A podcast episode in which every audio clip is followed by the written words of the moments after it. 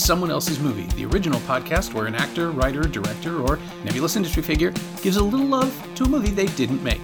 I'm Norm Wilner, senior film writer for Now Magazine, and this is the other thing I do.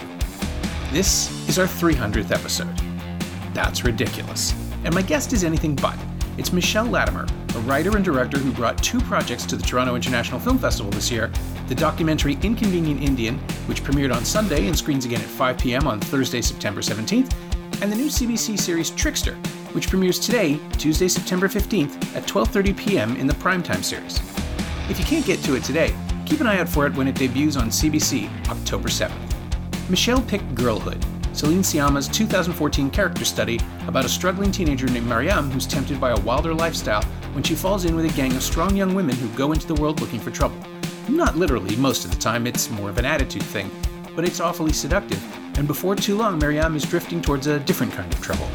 A vivid, thrilling look at the price of empowerment with an amazing debut performance from Karidja Touré at its center caused the kind of sensation on the festival circuit that we wouldn't see again until, well, until Sciamma made Portrait of a Lady on Fire. This is someone else's movie.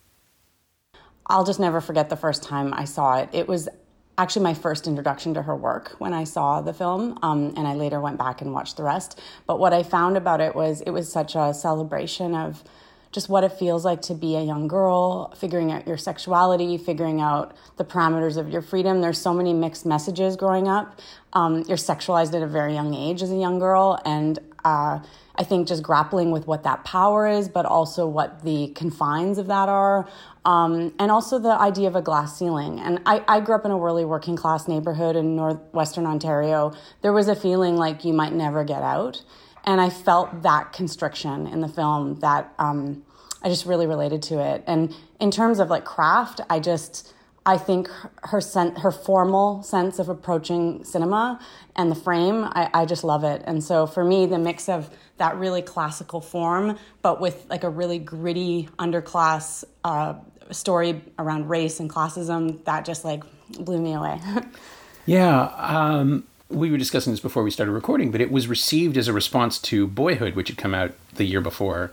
But it's I don't know why anyone after like two minutes into the film, it's not what that is. It's it's just so so completely its own thing, but also it moves so quickly. And Boyhood was all about the slow accumulation of detail, and this is plunging us into the world and just racing through it. I mean, we're watching someone. It ultimately, I suppose, it is kind of the same overall thing, which is that you're watching the formation of a personality. You're watching someone figure out who she is mm-hmm. but it's not in real time and it's not over time over a span of time. It's just under circumstances that challenge everything she's trying to present of herself over and over and over again. She's incredibly strong unless she's with her brother. She's incredibly uh, cold unless she's with her sisters. She's surrounded by women who will protect her unless she says the wrong thing. And it's just so interesting to watch that navigation. It's like watching a series of plates interlocking over and over again. Yeah.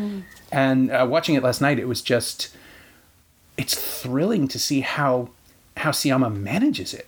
Like you never see the the pieces moving. It's just so fluid and so beautiful to look at that you're seduced into not noticing all of these incredible levers pulling and turning and, and shifting. Again, another thing we were chatting about beforehand is the the idea that I was surprised that Sciamma broke with Portrait of a Lady on Fire because it's so unlike her other movies. Mm-hmm. But now I imagine people who discovered her through that film coming back and seeing this and just being blown away by it. That, you know, six years ago she was doing something this sophisticated, this interesting, and like this lively. Yeah, it's interesting because I find her work like it's when you talk about a female filmmaker working in I would say very feminist kind of work. I I it's it's a strange um, adjective to use, but I find her work quite masculine in its drive and its intensity. But what I love about that is often they're polarized. Feminine and masculine are polarized, but women have a masculinity, have a power in them, and it's not represented in that sort of testosterone driving way that I do know women in my life to be. So it's exciting to see that embraced under a, a female gaze. And I, you know, like when I watch Portrait of a Lady, that gaze is still similar. It's the subtle art of, of, of uh, how she's looking at romance and seduction. And that sort of seduction and love is, is within even this friend relationship of the girls. You, it's very physical, it's very primal. It reminds me of young horses, you know, and, and I love it. That's interesting because I keep confusing just because of the timing about them. I keep confusing this with Mustang in my head. Oh, Even yeah. though- you know, radically different films, but um, um, I just mix them up in my brain. But it is, yeah. Uh, women are often described as cultish, young young women specifically, which is something I've never really fully understood. Except except that I guess, yeah, this does articulate that the energy, the the sense of incredible power that isn't fully controlled yet, and that's what Mariam is. I think we we watch her figure out how to control her own strength, which is introduced as this raging force. She's angry at everybody. She's not doing very well at school. She's getting to the point where her life is about to be, at least as far as the adults around her perceive her, she's about to be unredeemable. And then they're going to give up on her, and, and that will be that. And she falls into this group, this little gang, which, as it turns out, needed a fourth member for whatever reason. They they were missing someone, and she fills that space and then they run together. Yeah, it is, there is sort of a an, an equine metaphor going on. It's one of those things. It's float. It's free floating in a way that it never really coalesced until you mentioned it just now. Well, it's interesting because I also really relate to this idea of um, like boundaried freedom. Like it's okay to have freedom in certain ways, but like I really there's some beautiful scenes in the film. I, and it's just a short scene, but it really affected me emotionally. Where the camera's just on her, straight on. She's in the middle of the frame. You never see the guidance counselor or the teacher she's talking to, and she's just like, "Let me go to high school." And they're like, "No, your grades aren't good enough." She's like, "Please, please," and she's pleading. And you see, and they're like, "Well, is it?" And they're like, "Well, is it really?" She's like, "It's not my fault. It's not my fault. My grades are bad." And they're like, "Well, is it really not your fault, Miriam?" And you can just see like the world just crushing in on her. And I just related to that, like feeling like you don't have options, you know, and that it takes somebody to take a chance on you for you to have like an opportunity that's maybe considered beyond your station in life. I just, that scene still cracks me up every time I watch it. Yeah. And it establishes the world she's in so effectively too, because she won't return to it. Like she's pushed out of that world at the beginning of the film, and then everything else is, you know, apartments and and streets and external spaces. Yes, where yes. she she moves through the world, but the world doesn't really want to have that much to do with her. It isn't until maybe halfway through the film that she feels like she belongs in a space again. Yes. Um, in that big open air thing with the dance contest, Right. Where again, the energy in that scene is just so stunning, and um, I, I have to admit, as a as a middle aged man, it was weird to watch a scene of young women dancing that is almost explicitly, exclusively focused on their waists and crotches. It's Yeah. I get it. I understand what it is, and I should be uncomfortable. I should Yeah. be made to feel uncomfortable in that moment because it's not something I understood immediately. And I kind of admire Sciamma for pushing through that and like just basically not giving a shit about what other people might think of that shot or that scene because then you have because I, it's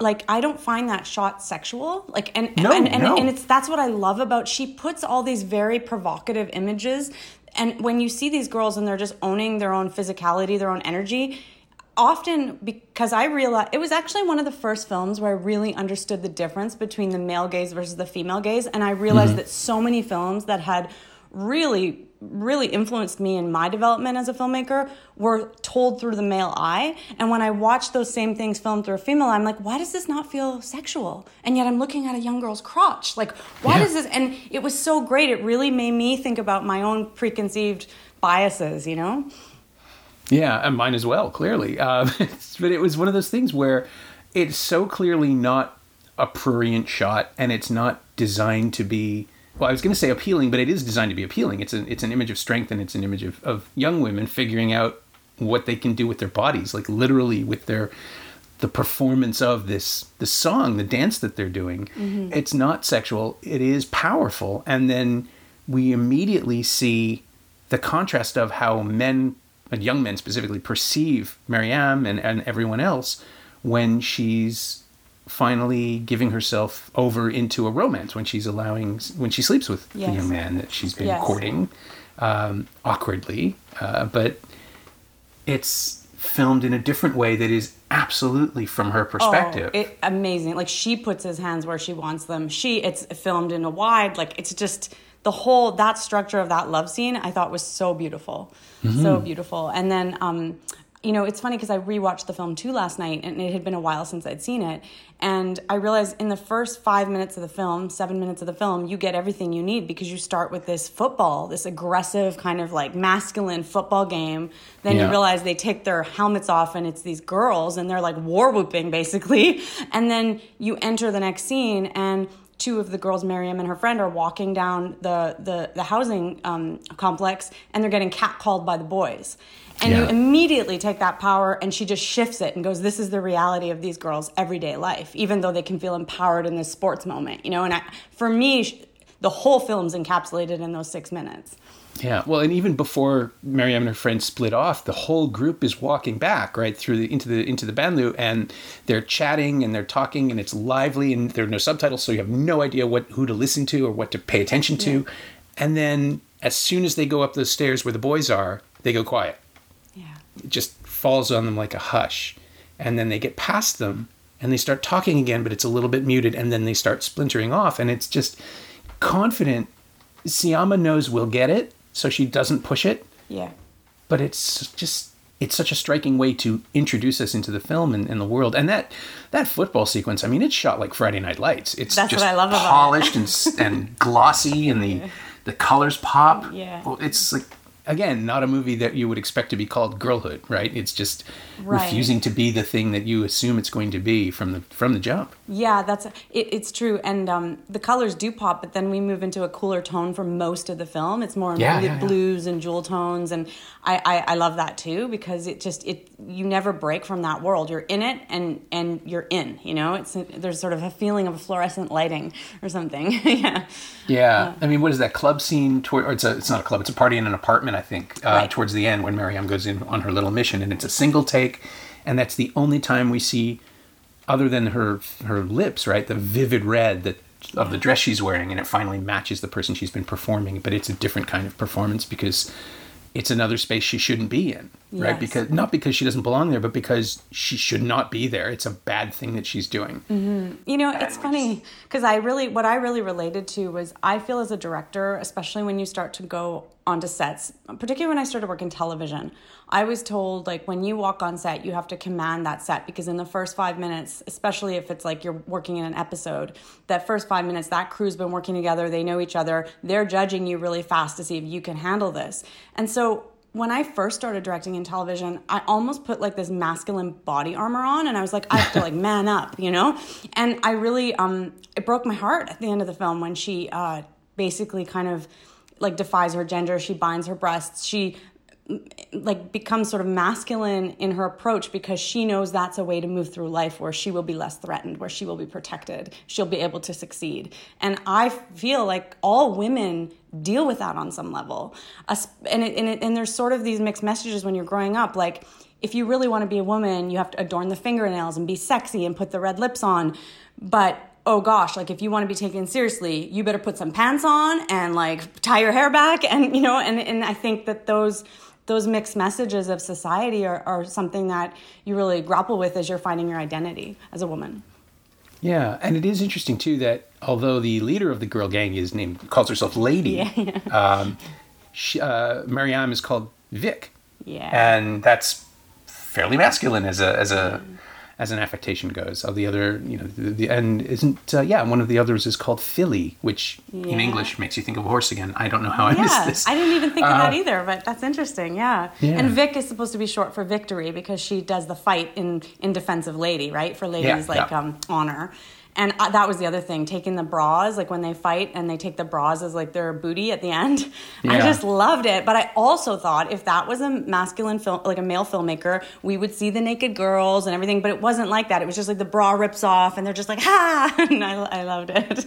Yeah, yeah. Sciamma follows the the clothing. She follows the bra up as Yeah. as as uh, Vic raises it, and yeah, you're right. It's the film is absolutely shot from a woman's perspective, and the female gaze is present throughout, but it doesn't have the It's not sentimental. yeah, it doesn't have the delicacy that we associate with stories of coming of age Yes. uh, whether they're directed by men or women. It's it's the the flintiness of the of the approach, the fact that there is no quarter given. that we see Mariam for who she is all the time. There's no idealization. And then I think that's maybe just because all of the other coming of age narratives that I can think of involve seeing things from the protagonist's perspective. And that's not exactly what Sciamma does here, is it? Because Huh. Mariam is, she is of the frame, but she's not telling the story. Like, we're not fully, she's in every shot. And, uh, and we should talk about Karidja Touré because she is phenomenal in her first film, which is just amazing to me. That this is someone who'd never done a movie before because she knows exactly what to do for the camera as well as for her scene partners. Um, she's treated almost as a specimen. She's being followed. She's not pushing the story forward. The movie is following her. It's just sort of riding along with this person as she figures herself out. And it's an almost like a scientific method form of storytelling where you just wait and see what happens, even though this is scripted. It feels, yeah, maybe that's it. It just feels like like uh, Sciamma is racing along with the camera trying to capture life as it happens, even though it's so beautifully produced and, and photographed that there's no way any of this could just be happening. But it's there's a spontaneity to all of it that that pops through the frame. It's I don't know how to describe it. It's something I'm not really sure I've seen before. Well, it's interesting because when you when you describe that, I, I like part of me goes, oh, because I'm very sensitive to that ethnographic gaze, and so when I think of specimen, I think of someone looking at someone and draw, and, and so that, but it doesn't feel like an ethnographic gaze, even though Celine Sciamma is, is a white woman, and this is uh there's almost all black characters in this in this movie, um, but I think it's because it's rooted in class, and even though you're yes you're like allowing her to move through things she's always in relationship to the environment around her so when you think of like the diamond scene where they dance to rihanna's diamonds in the hotel room Yeah. after sh- a day of shoplifting um, they're all in the frame together like uh, uh, the, the, the the obvious choice would to just be with Miriam, but they pull out and you see one big long take of these girls all dancing together, all equally balanced in the frame. And I That's true. think that that's interesting, yeah, to see her relationship to her environment. Yeah, and the and we see it again in other scenes. There's that amazing long pan along what Oh, yeah. thirty young women talking to each other in sequence as though they're passing a message along, uh, and the the sense of community right before they all dance against each other. And, and you know, it gets an introduction to a competition, even though in that moment there just seems to be some sort of harmony or, or continuity between them. Um, maybe maybe anthropology is a better term, although that still puts everyone at a remove. Uh-huh. But it's not like I never got a sense that we're being introduced to a culture. It's just mm-hmm. a, a dispassionate look at the way these people interact.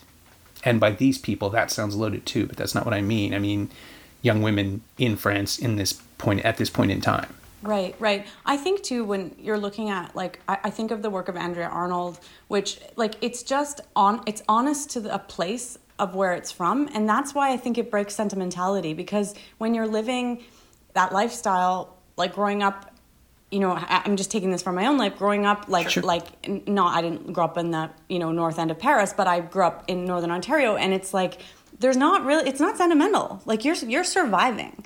And it's rough and you're trying to get a leg up and it's a bit like the law of natural order like you, you it's the strongest survive you know? And i love that scene where they're yelling across the train the the subway. It's like i i really relate to that. Like you know we always call it like the res girl fight. Like you know there's like the girl fight and it's just like yeah there's that like the strongest survive. And it's about clinging on to like what like the gang that's gonna like help you get through Mm-hmm. Yeah. Mm, she understands that in a way that I thought was really exciting. Mm-hmm. Yeah, I mean, we are ultimately watching Miriam gather her people, right? Yeah. The people who will be her people, even mm-hmm. though I don't know that she knows she's doing that when it first starts because they mock her and reject her until she just decides to be part of it. She walks away, and then slowly, when the boys come back to talk to Lady and, and her crew, they there's just this little moment where Miriam just turns around and incorporates herself into the space, like just off to one side, but then closer and closer and closer. And there's that great moment where, and this is the first time we've seen these people, uh, Lady and, and, and everyone else, and the boys are new to us as well. But there's just this little moment where somebody says something funny, the girls laugh, and you see it on on Touré's face. She thinks about laughing and doesn't because it wouldn't be cool. And it's just this little tiny moment of oh, she's smart and she's socially aware. So let's see where this goes. And then she's just gliding along with them, and it's it's really you know, not a not a word is spoken, not a vowel is is said about any of it. She's just there with them for the rest of the story. Yeah, that's interesting. So maybe that when you're talking about anthropology, like in a way, she's watching them. Like you mm. get the sense, like I know it's not totally her point of view, but you definitely see her taking her social cues to realize how can she best fit in. Yes, and yes. so it's a slow, it's a slow submergence into this like friendship that she has. Yeah, and a um, and a an allyship, right? It, like it's it's about ultimately she chooses which army to join. Uh, and it's these are more like a small militia, and because we see what the real army looks like later, we understand the larger criminal world that that she's sliding towards. And that's a narrative that's also really, really familiar. I mean, we've seen it for what sixty five years of juvenile delinquent cinema. It's not a new story, but the way Sciamma just sort of eludes the obvious scenes and just keeps moving around them. You have a drink with somebody, he buys you some food. All of a sudden, you're having a meeting in a restaurant about something else, and then, what? Five minutes later, she's she's doing things she absolutely knows she shouldn't be doing. I don't want to spoil it for people who haven't seen it, but um, it's about realizing the world we're in. She knows we are figuring it out on the fly, and the movie is showing us just enough to make us understand that she's in the wrong place doing the wrong things. It's interesting. I'm making a feature about a woman who was a dangerous offender. Uh, is Canada's at the time only female dangerous offender, but she grew up in the north. Well, worked in the north end of Winnipeg as 17 years old. She was um, dealing drugs, but she would be aff- affiliated with gangs. And instead of being, because all the women that really hung out with the gangs were uh, hookers, like they basically were, were pimped by the, the guys in the gangs, and she didn't Right. want that for herself. So she would wear a hoodie and dress down, and she said she just collected the money. So she'd sit in the back of the cab while the girl serviced whoever, and then she'd take the money at the end with her knife or whatever and leave. And she's like, that was a way so that I would never be like inscribed into that kind of lifestyle, but I could still be part of the gang, you know? And so I, I, I remember thinking of her story when I watched Girlhood, being like, that's the same story, you know? Yeah. Yeah, well, it's about figuring out the system for yourself, right? Figuring out the best place to be, the safest relative to everybody else. Yeah. But, oh, wow. So when was that taking place? What time? Um, she was uh, put in prison when she was 17, but then she was uh, deemed as a dangerous offender. Um, I want to say like maybe eight years ago. I was at her trial actually in Kitchener when she was deemed a dangerous offender, but she um, recently um, won a big action suit against the uh, Corrections Canada for because they kept her in, in solitary confinement for eight years, and so Jesus she's Christ. actually out on parole now, um, and um, was able to win for basically like cr- crimes against her- herself, like humanity, and in terms of how she was treated in prison. Yeah, that's going to be my first narrative feature. I'm just working on the script. Yeah. Wow. I, I draw a lot of similarities and, and, and references and inspiration from this particular film for that because there's similar themes, just in very different kind of worlds. Yeah, and in terms of the, like, how do you cast a role like that? Are you going with with a with an unknown, somebody the uh, similarly to the girlhood strategy of just Yeah. introducing us? So this is really interesting when you were talking um, because she was found in girlhood. She was found in um, I think an amusement park. She was recruited by a casting director in an amusement park, and this was her first role that she'd ever done. Mm-hmm. And then I was thinking, I'm also a big fan of Chloe Zhao's work, and I was looking at the actors in Rider, who that was the life that they they they they experienced. And so Yeah. I was wondering like about that, like what are the benefits of having a real person play themselves or someone that has had a similar experience because even in other work that i've done i find sometimes working with new talent um, the most exhilarating because there's no bad habits you just like are molding them and helping them and that's when a director really gets to fly with their actor right because they're really it's like an athlete's coach you're coaching them through this performance and it's Yeah. beautiful yeah Yeah. So how far into the process are you? Are you casting now? Or are you Um, still? No, I'm writing. I was in the script writing labs at the Sundance Institute as the artist in residence, so I was working on a second draft of the of the script then. So, hmm but I've been just been a bit busy working on my films, and now that they're out, I want to like go back to the script and yeah, Yeah. And you have a television series. yeah, yeah, that too. this is this is sort of an interesting space to occupy, right? I mean that the uh, the larger conversation about TV has shifted to it's as good as cinema, and now in some cases it's actually perceived as even better. And Trickster has a second season already, right? It's Yeah, been that's right. greenlit. Yeah. So you're you're looking at a you're occupying a space right now, features in television that is I mean, it's almost unique in Canada, isn't it? Is anyone else doing this right now? And and how are you? I don't Like, know. how are you- I mean, there's a director and in well, there's certainly directors in Quebec that have done it. With I think of Jean-Marc Hmm. Vallée. He was in features, but then he started to work in series television in the United States. Oh, of course, yeah. But Daniel Grou, who did um, 192, yeah, he um, he uh, was doing that in Quebec as a TV series, and then he also directed the first season of Cardinal. But he does features simultaneously as well. But there's not too many people doing that. But it's interesting because if you think of girlhood now and you think of something like um, I May Destroy You, which a very different show, but Sure. you could take Miriam and you could put her over 12 episodes, 8 episodes, you know, you could do that. And it's just an Yeah. interesting choice to encapsulate it into three acts. Yeah, it's. I guess it's the more marketable choice, right? If you're making a movie with a complete unknown versus a television series that requires so much more, it's just much more expensive, isn't it? I mean, you have to you have to produce all of that. But you're absolutely right. I would watch I would watch an eight or twelve episode arc of this this person doing. I mean, I would watch a sequel that takes place over eight or ten episodes just to see what she's doing next. But I do think the beauty of like um, I, I think of like Sciamma's first three works, like they exist together in a way that you could almost write an essay about the relationship between the three films. And I do Oh, yeah. think that like I love cinema and I love that. Like you think of Trois Couleurs, like you know, and you look at those three films, like what they say as a collection, and yet they each stand alone as their own films. That's beautiful. I mean like i just it's it's not um it doesn't have the same like feeling of consumption. We don't binge watch three like Celine Sciamma films you know? And that's what Yeah. i i love about it. It's more like a fine dining you savor each each uh course yeah Yeah, and they arrive in their own time, right? Like you can't you can now binge them, but it took 15 years for all of it to come together. yeah Water Lilies is 2007. I'm, I'm not wrong.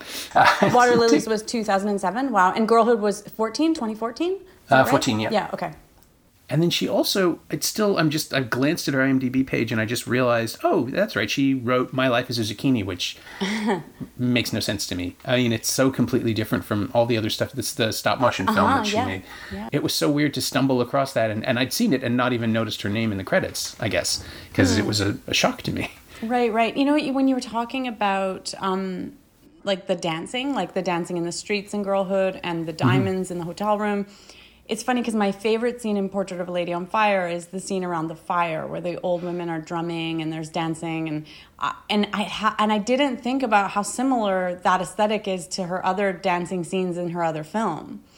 Um, but there is like a gritty rawness, like a I I don't know, a kinetic energy kind of to the, both of those scenes, even though they're one's a period piece, very formal, and the other one's much more contemporary and gritty. Yeah, I was going to say it's about a respect for a body. I think oh. like Oh. the body's in motion is the thing that even even with the football sequence at the beginning of Girlhood, you see it. She's interested in the ways they move and how they collide. They're, the shots are framed for shoulder pads where you can actually see the force that people are pushing into one another. Right. And oh, in- interesting. Yeah. Yeah, it's just a.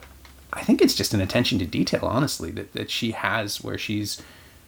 She wants us to be as invested in their presence as she is with her camera, and Yes. yeah, oh, she's somebody I'd love to talk to at length about this sort of thing because all of these things are so considered in her films, but they're probably unconscious choices just because it's what she wants. It's, I mean, that's how vision works, right? Yes. You don't think about what it is that attracts you to something. Yes. Yes. Interesting. But she's definitely exploring like the gender roles in a way that I had not seen in film. Uh, Oh, I yeah. thought it was very bold. Yeah, and something that weirdly enough, I think a younger viewer would be able to understand. Like it's not. It, she's absolutely making movies for adults. She's she's aiming them at people who have had these life experiences. But I wonder, um, you know, like is Tomboy going to connect with people who are of that age and just trying to figure themselves out? I mean, I remember seeing that and thinking how weirdly empathetic is the wrong word because all of her films are empathetic but but tomboy feels like a movie that's asking questions and not having any answers and and it's sort of okay with that it's about it's about the lead figuring it out it's not about knowing the answer going in, which so many movies like again, it's a coming of age thing, right? Like Mm-hmm. um, when did Don Roos make his movie? Uh, the Opposite of Sex was that it? Okay, I didn't see it. The it's the one with Christina Ricci. Uh, in the coming of age narrative, where she sarcastically opens the film by saying, "This was the summer that everything changed," Oh yeah, I did see Yeah. it. Yeah, yeah, yeah. Okay. Yeah. But that is the perspective that almost all of these movies take is that we're going to mm-hmm. watch someone change and the movie knows it and it's always fairly heavy-handed or fairly obvious where things are going. Mm-hmm. And Sciamma doesn't do that. And maybe it's just because she wasn't raised with American cinema or like steeped in mm-hmm. American cin- cinema the way that the way that we are on this side of, of the Atlantic, but her stuff is just so much more invested in following along rather than leading the way. And I just I find that absolutely fascinating about her work. It's it's in Girlhood, it's in Portrait of a Lady on Fire. You know, like we get cl- we lean closer to the screen to see what's going to happen next. So true. Yeah, there's a, definitely a confidence in the filmmaking. Um, how old is she? Do you know? I actually don't know how old she is. Um, I'm assuming she's in her mid 40s, but I don't know. Just, Oh, she is actually just turning 40 this year, November 12th, 1980. Yeah, there's just such a. I, I would have guessed she was older, and not because I'm being ageist, but because there's a maturity, an emotional Yeah. maturity to the filmmaking that it reminds me of something of Jane Campion, who's quite a bit older than her. You know, and so Yeah, yeah, just, yeah, yeah. yeah, Exactly. It feels like she's been doing this for a really long time. yeah, yeah, yeah. Some people just have a gift. yeah. Yeah. Her next project apparently is that she's co-written Jacques Audiard's new film, Oh. uh, which I am very much interested in. I mean, I was anyway, but Yeah. now I'm very much Yeah. interested in that. Interesting. Called- okay. Yeah, Les Olympiades. I'm sure I'm mispronouncing that. Okay. Um, but if it's about, I don't know anything about what it's about, and I hesitate to speculate. But if it's about people at the Olympics, it's going to be hopefully very dramatically intense and very deeply understanding of its characters. I don't know. I just want to see it. Yeah, yeah, me too. Well, I, I saw a portrait of a lady on fire at the Lightbox um, on Valentine's Day. And it's funny because I read something about girlhood, and I read that when a bunch of young women um, from the housing projects went to see the film, they wa- they were given free tickets. They walked in and they saw a bunch of like older like senior people and they went why are these all these old people? I think we're in the wrong theater. And when i went to see portrait of a lady on fire i thought i'd see all these women coming to watch or like like same-sex couples maybe. It's valentine's Sure, day. yeah. it's this beautiful love story between two women. And i walk in and it's like everybody's in the theater. Men women same-sex couples heterosexual couples. I'm like this is so interesting. So i feel like she she definitely resonates for a wide audience. Yeah. Yeah.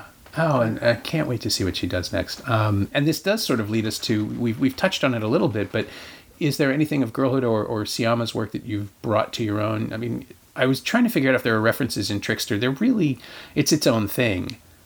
yeah But the observational thing is there. Um, hmm, I'm just trying to think. Uh, no, you know what I would say is the closest reference is um, it's a bit of a stretch, but it's actually I, I do feel it resonates. Is when I'm working in archival footage, like in Inconvenient Indian, and as well as my short film Nimmikaage, I use archival footage of children and girls in residential schools, and I had to scour hundreds of hours of archival to find places where the girls looked down the barrel of the camera, where they hmm. recognized the camera person looking at them, and they almost defiantly, or at least acknowledging, looked back. I see you seeing me, Right. and um, I re- and and that for me is what girlhood is. There are moments when you feel that she is looking right at you and that it's challenging the viewer themselves in what they are seeing. There's almost like a, a provocateur or at least a there's a gaze of accountability in a way. Like i, I that i feel uh, if you look at the specifically the residential school scene in inconvenient indian that scene starts where the camera's just looking at the children in the residential schools. And then as the scene builds towards the end you get to these young girls looking and they look right at the cameraman. And um, that for me was an acknowledgement uh, and i feel like uh, there's a spirit of that in celine's work. And your own too. I mean, it's it's a sense of deliberate uh, identification with, I think- because when we're seeing there when we when those when those photographs appear and we look at them, they're look, they're looking at us, but we're looking at them, and it's it's um, uh, it's the thing about cinema, right? You can just make people see uh, in the most literal sense, but also create empathy and a connection that just Yes. otherwise wouldn't be there. Yes, it, it shifts like what the focus is on. Because you almost set, step back, you almost startled back. Because you're like, I thought I was just watching, but now you're watching me, and then and that humanizes it right in that in, even in that moment, even though that person is not actually there looking at you, it feels like that, and yeah, it, I think the word you use, deliberate, is really even better than what I was saying about accountable. It's it's actually de- that deliberate precision of who is looking at who. That to me is very exciting. My thanks to Michelle Latimer, who's premiering her new television series Trickster at 12:30 p.m. this afternoon, Tuesday, September 15th, at the Toronto International Film Festival. It'll also be available to stream across Canada on Bell Digital Cinema tomorrow, Wednesday, September 16th, in advance of its debut on CBC, Wednesday, October 7th. It's a lot of dates, but pick one, you'll be happy.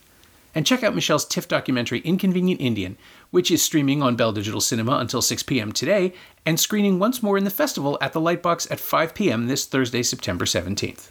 You can find Michelle on Twitter at Northern Girl, that's G R R L Girl, all one word. And you can find Girlhood on Blu ray and DVD from Strand Releasing and streaming on the Criterion channel. It's also available on Apple TV and Google Play.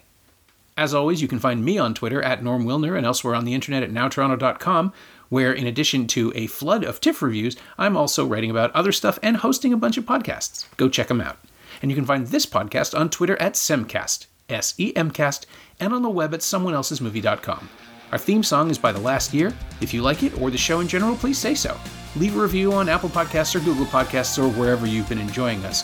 And uh, if you've been listening since the beginning, I cannot thank you enough. 300 episodes. It's ridiculous. Anyway, check out the other shows on the Frequency Podcast Network and uh, continue listening, please. Stay inside, watch movies, wear a mask if you go out. I'll see you next time.